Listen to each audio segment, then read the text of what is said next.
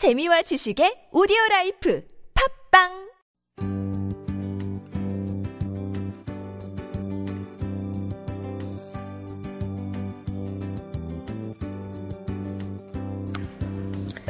할렐루야. 주은총 목사와 함께하는 영성 산책 시간입니다. 마음의 감기에 걸린 사람들. 한국심리학회지에서 가족생활 주기에 따른 기혼자의 결혼 만족도라는 주제 아래 우리나라 부부는 젊을수록 그리고 남성이 더 행복하다라는 연구 결과를 발표했습니다. 이 논문에 따르면 40대, 50대, 60대가 20대 부부보다 전반적 불만족이 더 높습니다. 그리고 여성은 신혼에 속하는 결혼 적응기에 전반적 불만이 가장 적고 자녀 청소년기와 자녀 결혼기에 전반적 불만이 더 높습니다. 그러나 남성은 이와 같은 특징이 나타나지 않습니다. 즉, 자녀 양육이나 친인척의 문제의 부정적 효과가 여성에게만 나타난다고 보고하였습니다. 과연 여성들에게만 부정적 효과가 높고 남성들은 그렇지 않을까요? 그러나 불행하게도 40대 남성의 사망률이 세계 1위입니다. 이는 여성 사망률의 3배나 된다고 합니다. 특히 자살률이 가장 높은 측도 40대 중반의 남성들입니다. 결혼해서 집 사고 자녀 교육시키느라 눈코 뜰 새 없이 앞만 보고 일해온 40대 남성들, 목숨을 바쳐 새끼를 지키다가 홀로 죽어가는 가시 물고기처럼 아버지들은 자식의 인생을 위해 모든 것을 내어줬습니다. 노후 자금까지 내어주었고 심지어 가족과 떨어져 돈 버는 기계로 전락해 지내기도 하였습니다. 참자. 내가 여기서 주저앉으면 다 끝장이야. 자식들과 마누라를 위해서라도 참아야 하느니라. 하지만 파김치가 되어 집에 돌아오면 아내는 아내대로 무능력하다고 스트레스를 주고 아이들은 아이들대로 다 컸다고 거들떠 보지도 않습니다. 그러다 어느 날 직장에서 쫓겨나면 쫓겨났다는 말도 못하고 소주 하나 사들고 북한산이라도 올라갑니다. 어느새 젊음은 이미 사라졌고 죽음이 문 밖에 성큼 와 있습니다. 나이가 더해가면서 자신이 점점 소용없는 존재로 변해가고 있음을 통감하면서 인생이 허무해집니다. 갑자기 가슴에 구멍이 뻥 뚫린 것 같습니다. 그러면서 마음 한구석에서는 자신의 심정을 이해해줄 따뜻한 누군가가 그리워지기 시작합니다. 저는 언젠가 청년들 사이에서 꽤 알려진 에이모 목사님의 인터넷 방송 설교를 듣는 도중에 자기는 탤런트 가운데 김혜수를 무지 좋아한다 라는 목사님의 고백을 듣고 잠시 깜짝 놀란 적이 있었습니다. 이럴 수가. 사모님한테 무슨 소리를 들으시려고 저러시나 하면서 고개를 가우뚱거렸습니다. 그러면서 목사님의 나이가 중년이군 하고 혼잣말을 하며 살며시 웃음을 지은 적이 있습니다. 몇 해 전 대중에게 크게 어필된 나는 아내와 결혼한 것을 후회한다 라는 책에서 심리학자인 저자는 이런 말을 하였습니다. 어느 날부터인가 김혜수가 좋아지기 시작했다. 결국 나와 같은 철없는 중년들의 김혜수의 가슴에 대한 열광은 소통 부재의 불안과 재미없는 삶으로부터의 도피하려는 태행적 현상이다. 라고 말입니다. 우리가 가정을 사랑하는 것은 어머니의 따뜻한 품을 생각하기 때문입니다. 어머니의 품의 특징은 모든 것이 다 용납된다는 것입니다. 아플수록 연약할수록 그리고 단점까지도 더욱 포근하게 감싸주는 것이 어머니의 품인 것입니다.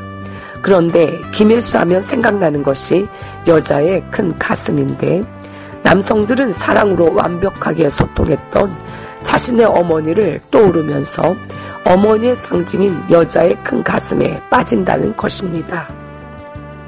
조금 아이러니하지 않은가요? 남자들이 가정에 들어와서 제일 원하는 것은 안식입니다.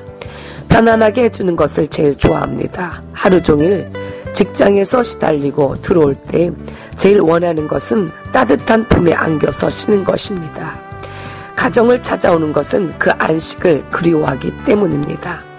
그 안식을 어디서 찾을까요? 바로 아내에게서 찾는 것입니다. 집안에 들어왔을 때 아내가 없으면 남자들은 허전해 합니다. 왜냐하면 여인에게는 품어주는 넓은 가슴이 있기 때문입니다. 남자들이 밖에서 아무리 위대한 일을 하고 위대한 성취를 하고 사회에 기여를 한다 해도 집에 들어오면 품을 동경하는 것입니다. 그 품에서 안식하며 내일 다시 인생의 전쟁터로 나갈 힘을 축적하는 것입니다.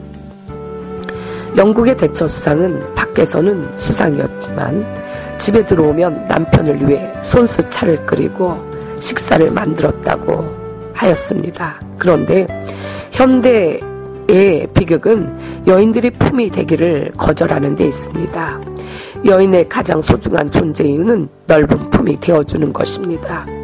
안식할 수 있는 풍성한 품이 되어주는 것입니다. 남편과 자녀들이 집에 돌아오면 품을 제공해 주는 것입니다.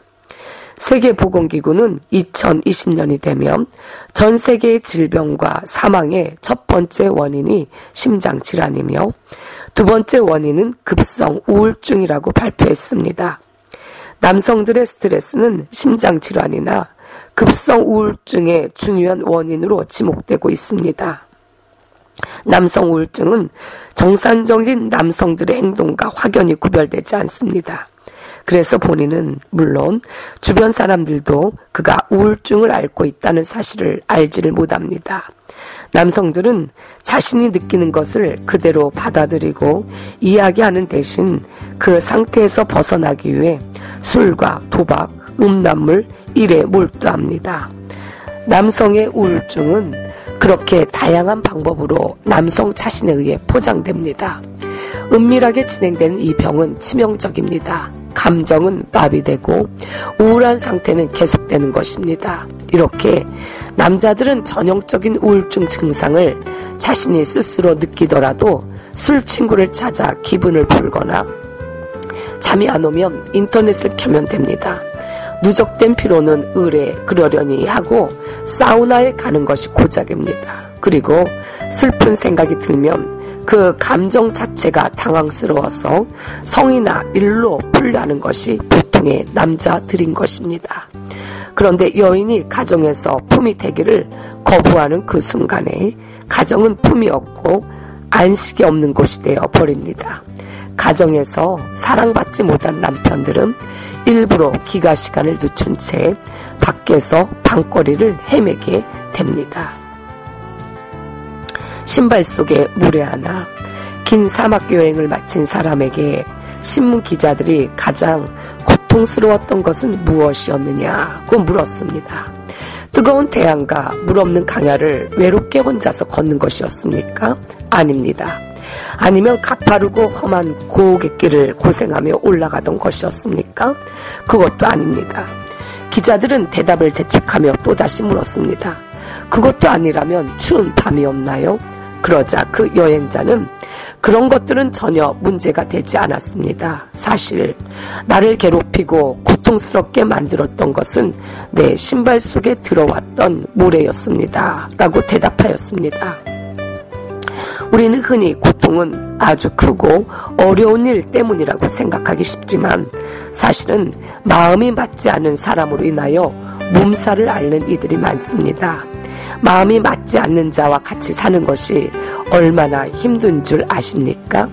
정말 신발 안에 든 모래같이 별것 아닌 것 같은데 그것 때문에 온몸이 아픕니다. 마음이 맞아야 행복한 결혼 생활도 할 수가 있습니다.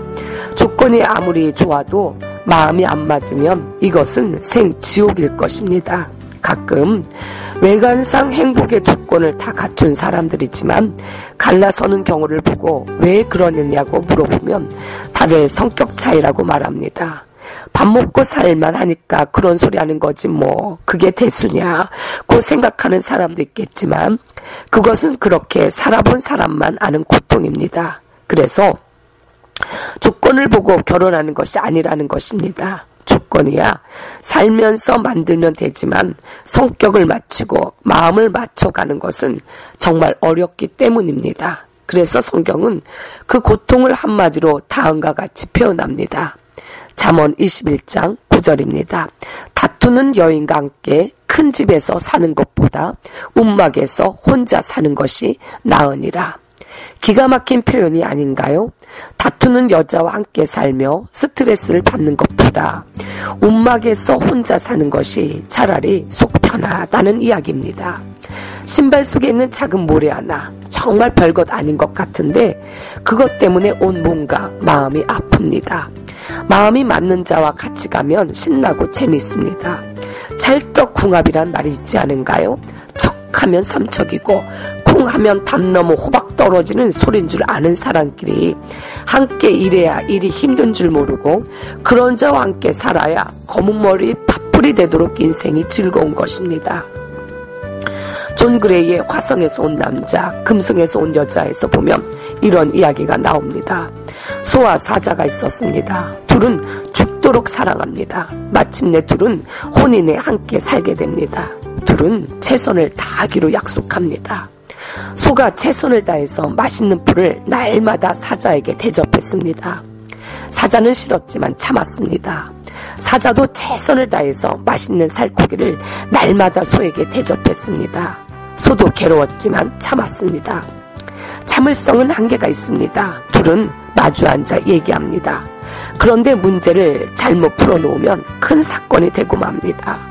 소와 사자는 다툽니다. 그러다 끝내 헤어지고 맙니다. 헤어지며 서로에게 한 말, 난 최선을 다했어 였습니다. 소가 소의 눈으로만 세상을 보고 사자가 사자의 눈으로만 세상을 보면 그들의 세상은 혼자 사는 무인도입니다. 소의 세상, 사자의 세상일 뿐입니다. 마음이 맞는다는 것은 가치관이 갖는 것을 말하며 상대방의 편에서 배려한다는 것을 말합니다. 결혼은 엄밀한 의미에서 두 가지 방식이 존재할 뿐입니다. 상대방을 친절하게 배려하는 이타적인 결혼 방식과 상대방을 배려하지 않는 이기적인 결혼 방식입니다.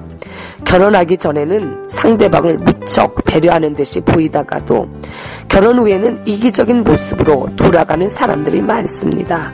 그러나 생각해 보십시오. 서로 맞지 않는 톱니바퀴가 계속 맞물려 나갈 수 있다고 생각하십니까? 잠깐은 갈 수 있겠지만 반드시 대형 사고가 나거나 어느 순간에 기계가 멈추고 말 것입니다. 계속 가다가는 사고 날 게 뻔합니다. 방귀가 잦으면 화장실 가게 되어 있고 다툼이 잦으면 갈라서게 되어 있습니다. 그러면 어, 다음 시간까지 어, 다음 시간에 계속 어, 만나기로 하고요. 다음 시간까지 승리하십시오.